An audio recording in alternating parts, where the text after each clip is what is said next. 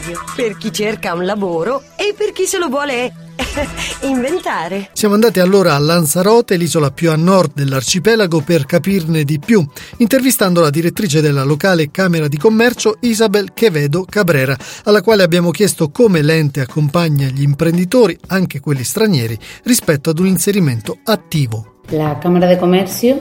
La Camera di Commercio è la casa delle imprese. Assicuriamo ogni tipo di servizio sia per le aziende che per i singoli imprenditori nelle diverse tappe. Abbiamo un punto di facilitazione per le informazioni utili per la Costituzione, i permessi, le licenze, gli obblighi fiscali e amministrativi, l'elaborazione del piano di impresa per ottenere finanziamenti e informazioni sulle agevolazioni. Una volta finita questa prima fase puramente informativa, abbiamo moltissime attività di formazione che possono essere essere utili, con consulenti specializzati in determinate aree che possono aiutare a costituire le imprese e poi per far crescere l'azienda una serie di azioni e di programmi di consolidamento, tutoraggio, posizionamento online, aiuto all'innovazione e all'internazionalizzazione di impresa che è un tratto distintivo della nostra Camera.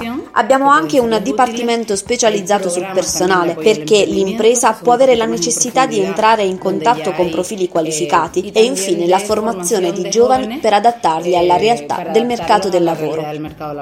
Quali sono i settori su cui gli imprenditori stranieri possono concentrarsi di più in Spagna, in particolare alle Canarie. Il turismo? Il turismo è il settore principale, è il motore dell'economia canaria e quindi si sviluppa tutto ciò che è indotto, dall'hotellerie ai servizi aggiunti, tutto gira intorno a questo comparto e anche gli stranieri spesso comprendono che possono dedicarsi a questo settore per sviluppare idee e dedicare la loro attività di impresa. Abbiamo anche un vivero, una sorta di coworking per ospitare imprenditori, soprattutto in campo tecnologico. Il clima, la qualità della vita e anche anche la possibilità di lavorare online da qualsiasi parte del mondo ci stanno spingendo a cercare un nuovo posizionamento che è proprio nel mercato delle tecnologie. Il mercato si sta iniziando a sviluppare e contiamo possa farlo sempre più nel prossimo futuro. Scrivici a lavoradio@gmail.com. Lasciati contagiare. Lavoradio, energia positiva.